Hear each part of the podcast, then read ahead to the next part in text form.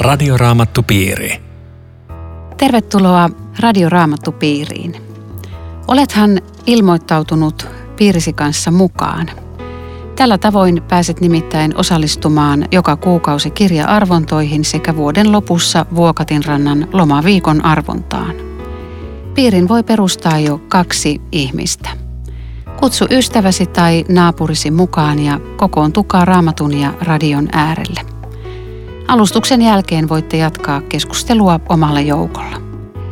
Voit lähettää meille myös palautteita ja kysymyksiä apostolien teoista. Osoitteen saat ohjelman lopussa. Kanssani radioraamattupiirissä keskustelevat pastori Erkki Jokinen sekä Akasia-säätiön työntekijä, teologian maisteri Riitta Lemmetyinen. Minä olen Aino Viitanen ja tekniikasta huolehtii Aku Lundström. Tänään meillä on vuorossa apostolien tekojen luvut 6 ja 7. Opetuslasten joukko on kasvanut voimakkaasti ja siellä on havaittu jo jonkinlaista jakautumista, erilaisia ryhmiä. Ja nyt ollaan lähtötilanteessa, jossa Kreikkaa puhuvat syyttävät hebreankielisiä siitä, että heidän leskiä syrjitään tämmöisessä päivittäisessä avustusten jaossa. Eli seurakunnassa jaettiin avustuksia ja nyt sitten näiden kahden ryhmän välille tuli kiistaa. Miten tämä tilanne lähti etenemään? Niin tämä kahtia jakautuminen, sitä ehkä selittää se, että nämä kreikkalaiset oli siis juutalaisia, jotka oli syntynyt Israelin ulkopuolella. He oli paljon korkeasti sivistyneitä ja puhu kreikkaa. Ja he katseli näitä juutalaisia vähän silleen, että te, te barbaarit, että ettehän te tiedä niin kuin sivistyksestä mitään. Ja sitten taas nämä juutalaiset, ne puhu aramea ja ne katseli näitä kreikkalaisia, että miten voi olla semmoisia ihmisiä, jotka jättää perintömaan. Tässä oli se konflikti. Ja nyt sitten me ollaan luettu, että kaikki seurakunnassa sai tarpeensa tyydytetyksi. Ja just nämä Helleenien lesket on tavallaan kuin välinputoja. Ja tämä ei ollut mikä tahansa ongelma, koska olla leski oli kaikkien avustusten ulkopuolella. Ja sitten jos he ei saanut vielä avustuksia niin kuin muut, niin on se selvää, että tässä on iso ongelma. Ja tämä jotenkin minusta näyttää äh, selvästi tämmöisen nuoren kirkon haavoittuvuuden ja se, että, että kun yhteisö kasvaa ja tulee uudenlaisia jäseniä siihen yhteisöön, niin ei se niin vaan meikkään niin kuin itekseen nämä asiat, vaan jollain lailla pitää pystyä ratkaisemaan näitä asioita. Tässä jotenkin niin kuin tulee myöskin näkyviin se, että ei hyviä viisaita rakenteita, hyvien viisaiden rakenteiden luomisessa sinällään ole mitään ristiin asetettavaa evankeliumin kanssa. Että joskus sanotaan, että nämä on vain tämmöisiä muotoja ja, ja, ja että oikea evankeliumi on semmoinen niin kuin vapaa kaikista muodoista. Mutta kyllä se tässä varhaisessa seurakunnassakin tulee hyvin näkyviin, että tarvittiin jokin järjestys, jolla ryhdyttiin kohtelemaan ihmisiä tasapuolisesti ja oikeudenmukaisesti. Miten tämä ratkaistiin, tämä syntynyt ristiriitatilanne? Joo, musta, musta nämä Helleenit on esikuvallisia siinä, että ne teki hyvän päätöksen, että viedään nämä johtajien luokse. He, he vastaa tästä avustustyöstä. Ja sitten taas mitä apostolit tekee, niin tämä on musta sitä, mitä usko arjessa on. Kyllä. Viedään Jumalalle ja kysytään, että Herra, miten mä hoidan tätä? Ja voi olla, että, että se on semmoinen kritiikkikin johtajia kohtaan, että hetkinen, että olette laiminlyönyt meitä. Ei oteta nokki, mennään Jumalan luo. Niin, mennään Jumalan luo ja sitten annetaan kunkin hoitaa se tehtävä, johon hänellä on kutsumus. Että apostolien tehtävä opettaa sanaa ja valitaan diakonit palvelutehtävään jotenkin soveltuvat ihmiset, joiden tehtävä on jakaa näitä avustuksia ja muutenkin vastata näistä avustustyöhön liittyvistä asioista jotenkin sydämellään ja oman tuntonsa mukaan. Hei sanos Erkki nyt, kun sä oot pappi, että tämä ongelma olisi meilläkin tämmöinen. Vastaako nykyajan pappi samalla lailla? Me voimme, meidän pitää saada omistautua rukoukseen ja Jumalan sanan jakamiseen vai, vai Mitäs luulet? Tämä on muuten ihan, ihan todellinenkin ongelma, jota on puhuttu ja keskusteltu jo pitkään, että pitäisikö seurakunnissakin olla tällä tavoin niin kuin kahden johtajan malli, että seurakunnan vastaava pappi, jota kutsutaan meillä nimellä kirkkoherra, että hän vastaisi hengellisestä työstä sitten olisi hallintojohtaja, joka vastaisi taloudesta ja, ja kiinteistöistä ja että, että niin kuin ei sekoitettaisi näitä mm. kahta. Siinä voisi olla joku viisaus, vaikka en mä tiedä, voidaanko aina Onhan rahaa erottaa hengellisestä talousjohtaja työstä. usein erikseen. Kyllä, totta kai on erikseen, mutta kyllä kirkkoherra on se, jonka käsissä tavallaan kaikki päätäntä, ylinpäätäntävalta on. Ja, ja meillä ei todellista sellaista niin kuin vastuunjakoa hengelliseen ja, ja, ja, ja tähän taloudellis-rakenteelliseen työhön ole. Että kyllähän se niin on, että jos papilta hukkuu raamattu, niin hän vielä pärjää, mutta jos häneltä hukkuu kalenteri, niin hän on ihan hirveässä pulassa. Että. Mutta toisaalta voiko tuossa erotella sitä, koska tässä sitten sanotaan jakeessa kolme, että, että nämäkin ihmiset, joita he halusivat valita tähän ruoan jakamiseen, niin heiltäkin edellytetään, että, että hyvämaineisia miehiä, jotka ovat hengen ja viisauden täyttämiä. Kyllä tämä on musta myös hienoa, että ei diakoniatyö ole tässä yhtään vähempiarvoista hengellisesti ei, kuin apostolin työ. Mutta mut silti, silti niin kuin tämän ajan trendi on vähän se, että, että lähimmään ja avustus on niin kuin se meidän ykkösjuttu kirkossakin.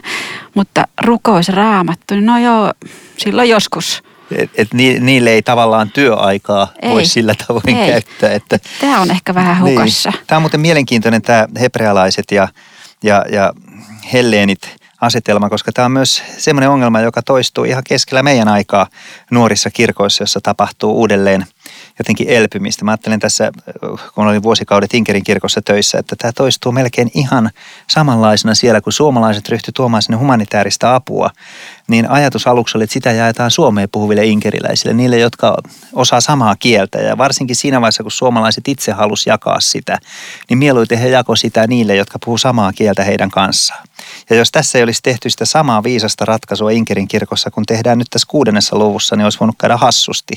Tämä asia vietiin piispan eh, niin kuin mietittäväksi ja, ja, ja piispalo Inkerin kirkolle, aarepiispa, ehdottoman linjan, että, että kaikki humanitaarinen avustus jaetaan tarpeen perusteella, ei kielen tai kansallisuuden mm. perusteella, vaan sille, joka on eniten tarpeessa annetaan, olihan sitten tataari, venäläinen, suomalainen tai, tai mikä tahansa. Ja, ja siltä mm. pohjalta myöskin vältettiin ne ongelmat, jotka syntyy, semmoinen kyräily ja, ja muu.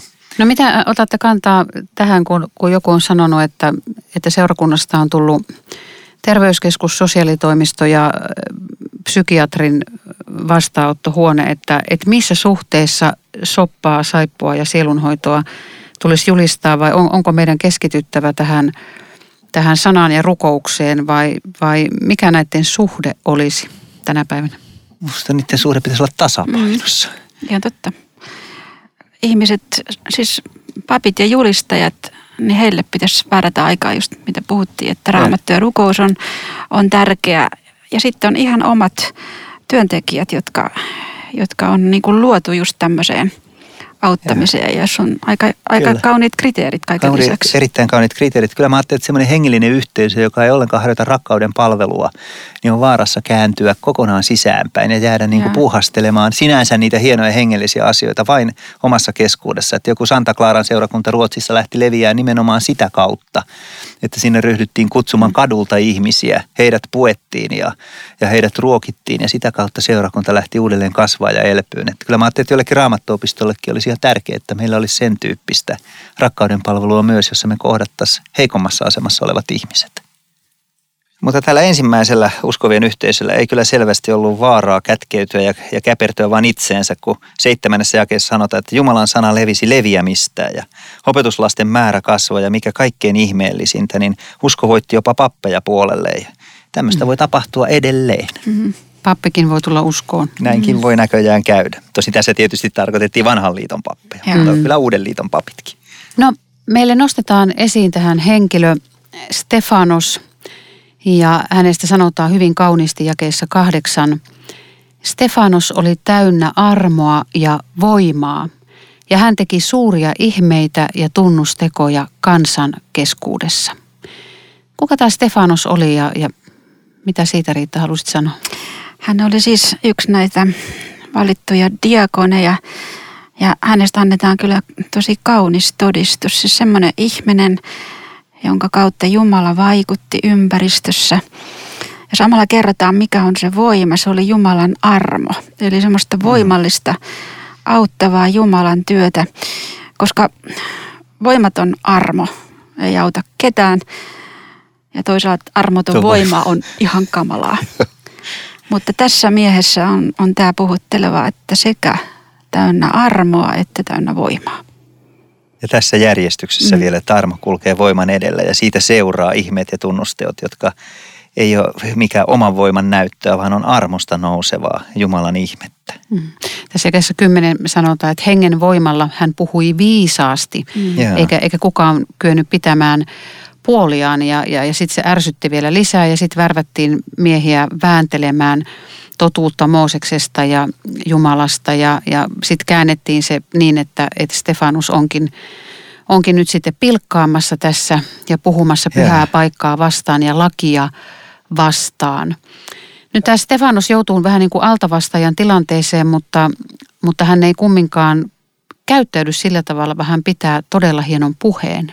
Ja tämä on jotenkin puhuttelevaa, että, että nyt se jotenkin kansan suosiossa paistattelu loppuu seurakunnalta ja ihan se systemaattisesti aletaan värvätä väkeä puhumaan valheellisesti ja kääntelemään niitä asioita semmoiseen valoon, että kristityt alkaakin yhtäkkiä vaikuttaa jotenkin ihan vinksahtaneelta porukalta. Ja tämmöinen julkinen parjauskampanja, niin niin, niin sekä ei ole jäänyt pelkästään historiaan. Että voidaan nähdä, että tässä on oikeastaan tämmöinen niin kuin kielteisen imakon rakentamisen tämmöinen esikuva, että etsitään ihmisiä, jotka, joille ei mikään ole merkitte mitään ja saadaan heidät ikään kuin leimaamaan mm. kristityt jotenkin epäilyksen alasiksi.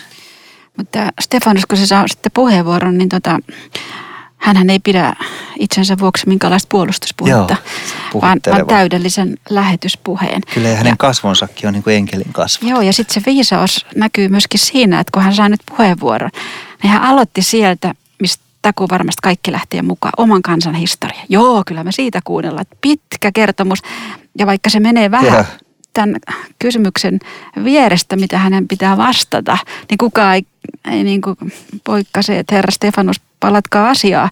Kansamme isät hän aloittaa, veljet. Ja jotenkin semmoinen hyvin lämmin ja sovitteleva se alku, vaikka häntä on just parjattu mitä inhottavimmilla tavoilla. Ja, ja voi olla ihan varma siitä, että, että kaverit kuuntelee. Sen, sen huomaa tässä kyllä. Ja sitten jos yrittää vähän miettiä tämän pitkän puheen tämmöistä jujua ja, ja punaista lankaa, niin mitä sä Erkki ajattelet, että olisiko se sitä, että tässä käydään Abrahamin ja, ja Jaakobin, Joosefin, Mooseksen elämässä, mutta, mutta kaikissa näissä tapahtumissa Jumala ilmestyy kyseisille miehille, ilmestyy aina ilman ihmisen omaa ansiota. Joo. Ja sitten toinen joo. juttu, kun hän, hän tätä kertomusta kertoo, niin sitten missä ikinä Jumala toimii, niin siellä kansa vastustaa. Ja se huipentuu tähän Jeesuksen ristiin naulitsemiseen. Kyllä, mutta ne on niitä samoja isiä, kaikille yhteisiä. Että, että Stefanoksella on myöskin se taito, että hän ei, hän ei yritä kuin mitään enempää, vaan hän ottaa ne yhteisen historian ja yhteiset isät jaettavaksi ja heidän nimiensä ja elämänsä kautta osoittaa, että nyt se mitä tällä hetkellä tapahtuu on oikeastaan tämän kaiken sinetti, minkä te jo tunnettekin. Ja hänellä ei oikeastaan mitään semmoista omaa viisautta, vaan se on se, mitä hän on raamatusta löytänyt. Että hän ei yritäkään ikään kuin omilla viisauksillaan saada vakuutettua ihmisiä Jeesuksen puolelle, vaan hänelle riittää se sana, jota hän yhdessä niiden kirjanoppineiden kanssa on lukenut, jotka häntä nyt kovasti vastustaa. Tämä on melkein niin kuin tämmöinen Stefanuksen opinnäyte, että hän, Yksi, yksi tota kulminaatiopiste se, että, että se ydinasia, jo- josta hän, jota hän nostaa tämän kaiken historian ja yhteisen kokemuksen kautta, niin on se, että, että kansa haluaa aina jonkun muun Jumalan. Mm. Että ei kelpaa yksi ainoa oikea Jumala, vaan, vaan siellä on aina joku muu, muu, jo- jota kansa haluaa lähteä seuraamaan. Ja siinä sä osut, osut oikeeseen. Siis nämä syyttäjät, hän sanoo, että, että Stefanos pilkkaa Moosesta ja nyt Stefanos vastaa, että muistatte sitten sen kertomuksen Mooseksesta, että, että Jumala vei kansan pois Egyptistä ja ilmestyi Siinailla ja, ja mikä oli lopputulos? Sonnivasikka. kyllä. Et kolahti takuu varmasti. Se Kolahti. oli just oikea puhe oikeassa paikassa oikealle ihmiselle, oikea teksti. Kyllä, ja monessa kohtaa tulee näkyviin se myös hänen puhettaan, että, että nyt nämä annetut lupaukset täyttyy. Niin kuin tuossa jakeessa 17. että Yhä lähemmäs tulisi aika, jolloin Jumala on täyttävä Abrahamille antamansa lupauksen. Eli hän rakentaa tämän evankeliumin vanhan testamentin lujalle perustalle, kivijalalle. Joo, ja sitten koko ajan kuitenkin kertoo, että kaikki tähtäisi tähän Kyllä. Jeesukseen, joka on tullut. Tämä on Radioraamattu Piiri. Ohjelman tarjoaa Suomen raamattuopisto. www.radioraamattupiiri.fi Jatkamme keskustelua apostolien tekojen luvusta seitsemän. Keskustelemassa ovat Riitta Lemmetyinen ja Erkki Jokinen. Minä olen Aino Viitanen. Eli tilanne on nyt kiristymässä. Stefanos on siinä pitämässä todella vaikuttavaa puhetta ja hän on käynyt siinä kansansa vaiheita lävitse ja, ja siellä on jaksettu kuunnella. Mutta sitten kun hän tulee tässä sitten yhtäkkiä tämmöiseen kulminaatiopisteeseen, hän kertoo tästä historiasta, niin sitten hän yhtäkkiä sanoo, te niskuroijat, ympärileikatut, mm. mutta sydämeltänne ja korviltanne pakanat, aina te olette vastustamassa pyhää henkeä, niin kuin isänne, niin myös te. Ja nyt siellä räjähtää siellä neuvostossa ja mitä sitten tapahtuu? Siinä varmaan meni ensinnäkin se, tai ehkä meni se oma vanhurskaus murskaksi, että, että tämä meidän hurskaus, josta me ollaan niin sataprosenttisen vakuuttuneita, niin me ollaan niitä lainrikkojia. Sellainen hyvin lepposa ja siisti puhe ei ehkä olisi voinut vaikuttaa tällä tavoin, että Stefanos antaa myös mallin siitä, että joskus pitää olla aika rohkea ja, ja aika suorakin, vaikka ehkä meidän saarnoissa ei ihan näin suoria käänteitä ole eikä tule, mutta joku tietty semmoinen suoruus, että, että on mielenkiintoista se, että tähän mennessä Stefanos ei ole puheessansa tarvinnut minkäänlaista viitettä Jeesuksen elämään ei mihinkään niihin tapahtumiin, joita oli tapahtunut Jeesuksen ristin ympärillä, vaan kaikki, mitä hän on tähän asti puhunut. Hän on löytänyt niistä kaikille kuulijoille yhteisistä vanhan testamentin kirjoituksista. Ja jotenkin minusta valtavan taitavasti hän Mooseksen persoonasta ja elämästä jotenkin rakentaa sillan suoraan Jeesukseen, josta hän, johon hän viittaa oikeastaan vasta yhden ainoan lauseen tai kahden lauseen verran siinä jakeessa 52-53. Mutta Mooseksen elämässä oikeastaan se on ikään kuin esikuva siihen, mitä Jeesukselle tapahtui, että Mooses puhui Jumalan totuutta ja kuitenkin hänelle käännettiin selkä ja kuitenkin rakennettiin epäjumalan patsas, vaikka Mooses oli tuomassa eh, viestiä elävältä Jumalalta. Ja aivan niin kuin rinnakkaisesti tälle Stefanos näyttää viittaavan siihen, että samalla tavalla kuin kävi Moosekselle, samalla tavalla kävi Jeesukselle. Ja kuulijat menee vähän niin kuin ansaan. He kuvittelee kuuntelevansa esitystä jostakin vanhan testamentin päähenkilöstä eikä huomaakaan, että heidät on jo, heidän kätensä on sidottu ja yhtäkkiä he on sen tosiasian edessä, että niin kuin isät ei kuulu Moosesta, niin tekään ette pyhän hengen voimasta kuule Jeesusta, vaan suljette häneltä sydämenne. Ja nyt olette te kavaltaneet niin. ja murhanneet hänet. Puhu, kova teksti. Eli tota, mehän puhuttiin edellisellä kerralla Kamalielin viisaasta neuvosta ja nyt on kyllä kaikki Kamalielin tämmöinen pidättyväisyys ja sen tyyppiset Virkamiesmäisyys. Voi voi, nyt se Kamaliel meni loppuun sitten. Nyt, nyt, nyt se on kyllä, hänen neuvot on, on nyt on ohi. nyt kalliit, joo. Ja kyllä si- ne on ohi. Ja siinähän on, on tota kivitys todella se, jonka Stefanuskin tajuaa, että se häntä odottaa. Mä, mä, mä tota, jäin miettimään, kun, hän, kun Stefanus nosti katseensa taivaaseen että tässä, se oli ainoa taho, josta näitä kiviä ei lennä. Kyllä, Sen niin. hän ties. Kanssa ihmisten taholta lentää, mutta ylhäältä ei. Ei sieltä lennä ikinä kiviä. Ei. No hän saa nähdä Jumalan kirkkauden ja itsensä Jeesuksen, joka seisoi Jumalan oikealla puolella, joka ilmeisesti kuvaa jotakin. Se on se jännä yksityiskohta, että, että toi alaviite tuossa raamatussa, Luukas 22.69, se kertoo, että Jeesus istuu Jumalan kaikkivaltian oikealla puolella ja nyt hän seisoo. Tässä on semmoinen hyvin riipaseva viesti niin. seurakunnalle ja Stefanukselle, että Jeesus on noussut seisomaan.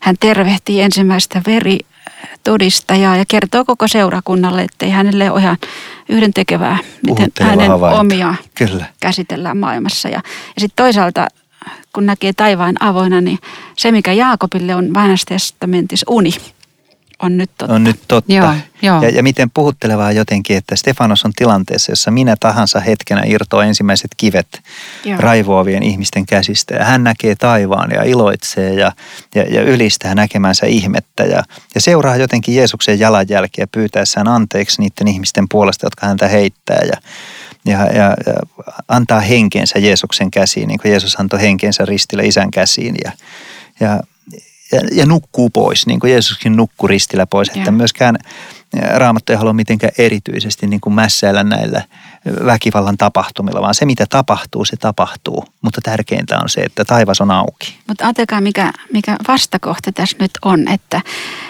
että siellä on ihmisiä, jotka pakahtuu raivosta ja kiristelee Mm. hampaita. Ja sitten on Stefanus, joka näkee taivaan Ne on auki. täynnä ja, iloa ja- et voisitte nyt miettiä, että mikä, mikä ihmeen reaktio tämä nyt pitää tälleen näin kiristellä hampaita, mutta, mutta se oli tämä, että, että Stefanus kertoo, että taivaat ovat avoinna silmieni edessä ja ihmisen poika seisoo Jumalan oikealla puolella. Eihän, eihän kukaan ihminen seiso oikealla puolella.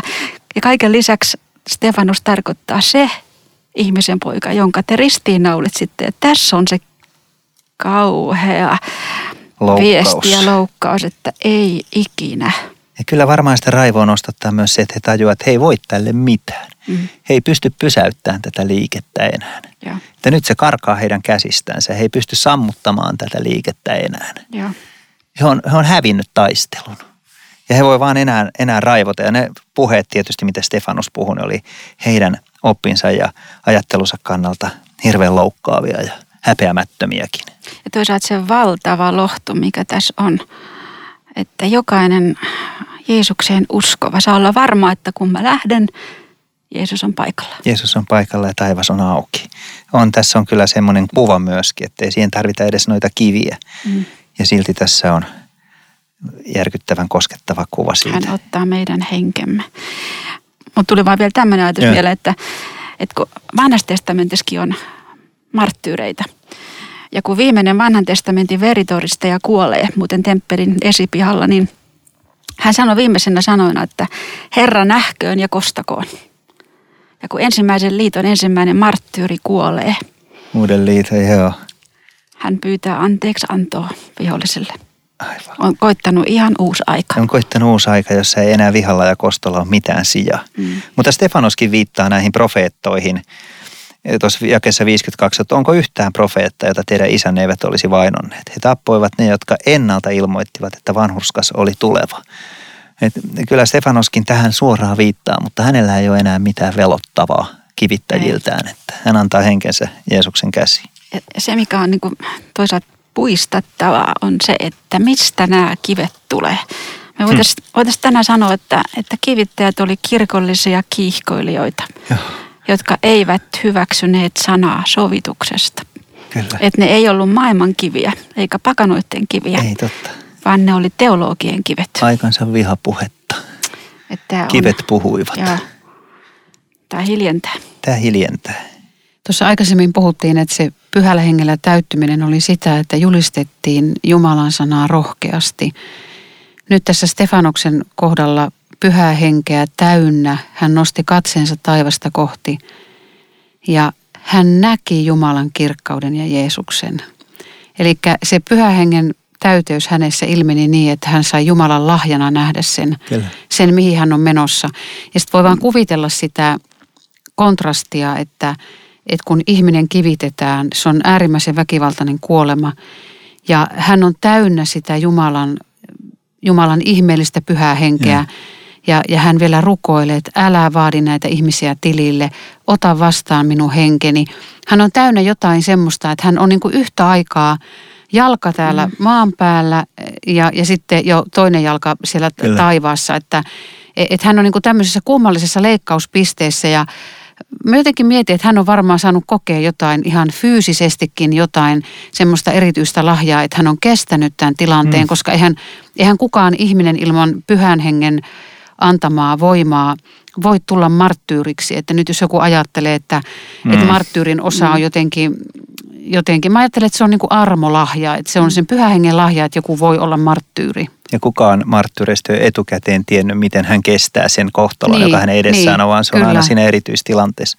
Mutta se, mitä aina sanoit, on jotenkin kauhean hieno tämä, että, että näin pyhähenki tosiaan tekee, että Uudessa testamentissa monessa kohtaa on viittauksia siihen, miten, pyhä, miten pyhähenki avaa ihmisen silmät, näkee Jumalan kirkkauden, Jumalan hyvyyden ja Jumalan suuruuden. Että, että se, mitä Stefanus näki tässä, niin siihen, siihen Paavalikin viittaa, että hän rukoilee, mm, olikohan se Filippiläiskirjeessä, että vai Efesolaiskirjassa, että rukoilen, että hän avaisit heidän sisäiset silmänne näkemään. Joo. Ja, ja ne sisäiset silmät, jotka pyhähenki avasi, niin ne näytti Stefanokselle jo sen taivaan, johon hän oli matkalla. Ja voisiko tässä nähdä jotain semmoistakin tässä, että taivaat avautuu. Että eikö tämä ole kaikkien suurten uskontojen semmoinen päätavoite, että, että mä, mä kilvottelen, mä ruoskin itseäni, mä teen harjoita askeisia, jotta mä näkisin Jumalan. Ja, ja nyt Stefanus kertoo omalla elämällään, että taivas avautuu syntisen ihmisen yllä, joka turvautuu Jeesukseen. Jeesus- Jeesuksen Niin, ja mä jotenkin ajattelen vielä, haluan tässä niin termejä, sä sanoit, että hänen sisäiset silmänsä näkivät. Mä ajattelen jotenkin, että, että ne ihan oikeasti ne taivaat avautu. Ihan oikeasti siellä Kyllä, oli kyllä. Jumala ja Jeesus Kyllä. ja ihan oikeasti. Mutta hän vaan kristittynä Jeesuksen seuraajana, hän sai nähdä. Hän sai meille ei, kerro, niin, meille ei kerrota sitä, että, että ne muut olisi nähnyt. Ja, ja, ja tämä Saul, Saul-niminen nuori mieskin, niin hän näki vaan ne todistajien viitat, jotka hänen jalkojensa juureen mm. laskettiin. Ja, ja hän oli samaa mieltä kuin muutkin ja hyväksyi sen, että Stefanos sattuma, surmattiin. ei muuten sattuma, että hänet tässä mainitaan näin. Niin, mutta hän, hän ei nähnyt Ei niitä mitään. taivaita avoinna. Hän näki Ei. vaan ne vaatteet siinä, joita hän suojeli. Ja kohta kun me tullaan tämän mainitun Sauluksen kääntymykseen, niin hänen ympärillään kukaan ei nähnyt mitään, vaikka hän näki Jeesuksen Hän näkee kirkkauden. taivaat että- auki yhtäkkiä Kyllä, myöskin. kyllä Niin, tässä, niin, tässä on, että joo. pyhä henki Kun antaa Paavali sen, puhuu mm. näistä sisäisistä silmistä, niin siinä ei minusta mitenkään suljeta pois sitä, etteikö se olisi ihan todellinen. Ihan todellista näkemistä, mutta ympärillä Joo, olevat ihmiset, hyvä jotka tarkennus. katsoo maahan, Joo, mm. niin ei näe sitä kirkkautta. Mutta mut se, mitä, Joo. mitä sanotte, niin on, on tämäkin kaukana sattumasta, että, että siinä oli just Saul paikalla, että kun tämmöinen seurakunnan pylväs lähtee ja, ja tätä voisi surra ihan aidosti, Joo. niin Jumala on katsonut jo seuraavan todistajan. seuraavan pylvää ja jotenkin valo, valokeila osuu nyt yhtäkkiä tämmöiseen nuoreen miehen Sauliin. Olisi aika vaikea keksiä, että miksi häntä nostetaan näin paljon esiin, mm. jos ei ihan kohta me törmättäisi häneen, häneen uudelleen. Että hän hyväksy, hän oli mukana, hän avusti tässä kivittämisessä, hän toimi tässä ikään kuin assistenttina. Mm. Ja kohta hänestä tulee ihan toisen asian assistentti. Tarvitaanko herätykseen marttyyrien verta? Se vanha viisaus on varmasti yhä paikkansa pitävä, että kirkon siemen on, on marttyyrien veri. Niin se näyttää kaikkialla maailmassa myös monilla lähetyskentillä olevan, että kirkon kohtaama vaino koittaa sen kirkon lähetystyön voitoksi. Ja sekin me kohta nähdään, että kirkko lähtee leviämään nimenomaan sitä kautta, että Jerusalemissa puhkee kova vaino kristittyjä kohtaan. Ja, ja niin se näyttää olevan, että evankeliumin eteenpäin meneminen ja se, että ihmiset pysähtyy sen evankeliumin kohdalle, niin liittyy jotenkin siihen, että se joutuu vastustetuksi ja, ja jopa häväistyksi ja tässä tapauksessa suorastaan fyysisestikin vainotuksi. Että Jumala käyttää niin kuin omiensa kärsimyksiä myöskin oman työnsä eteenpäin menoksi. Radioraamattupiiri. Tässä oli kaikki tänään. Kiitos jokaiselle mukana olostasi. Kysymykset, kommentit, ilmoittautumiset voit laittaa sähköpostilla aino.viitanen at sro.fi tai postikortilla osoitteella Suomen raamattuopisto PL 15 02701 Kauniainen. Rukoilemme. Kiitos Jeesus siitä, että sinä olet antanut marttyyreitä maailmaan. Vahvista tällä hetkellä kaikkia niitä, jotka kärsivät uskostaan sinuun. Vahvista heitä. Anna seurakunnan kasvaa, sinun ilosanomasi levitä ja auta meitä toimimaan oikein sinun valtakuntasi leviämiseksi. Aamen. Radioraamattupiiri www.radioraamattupiiri.fi.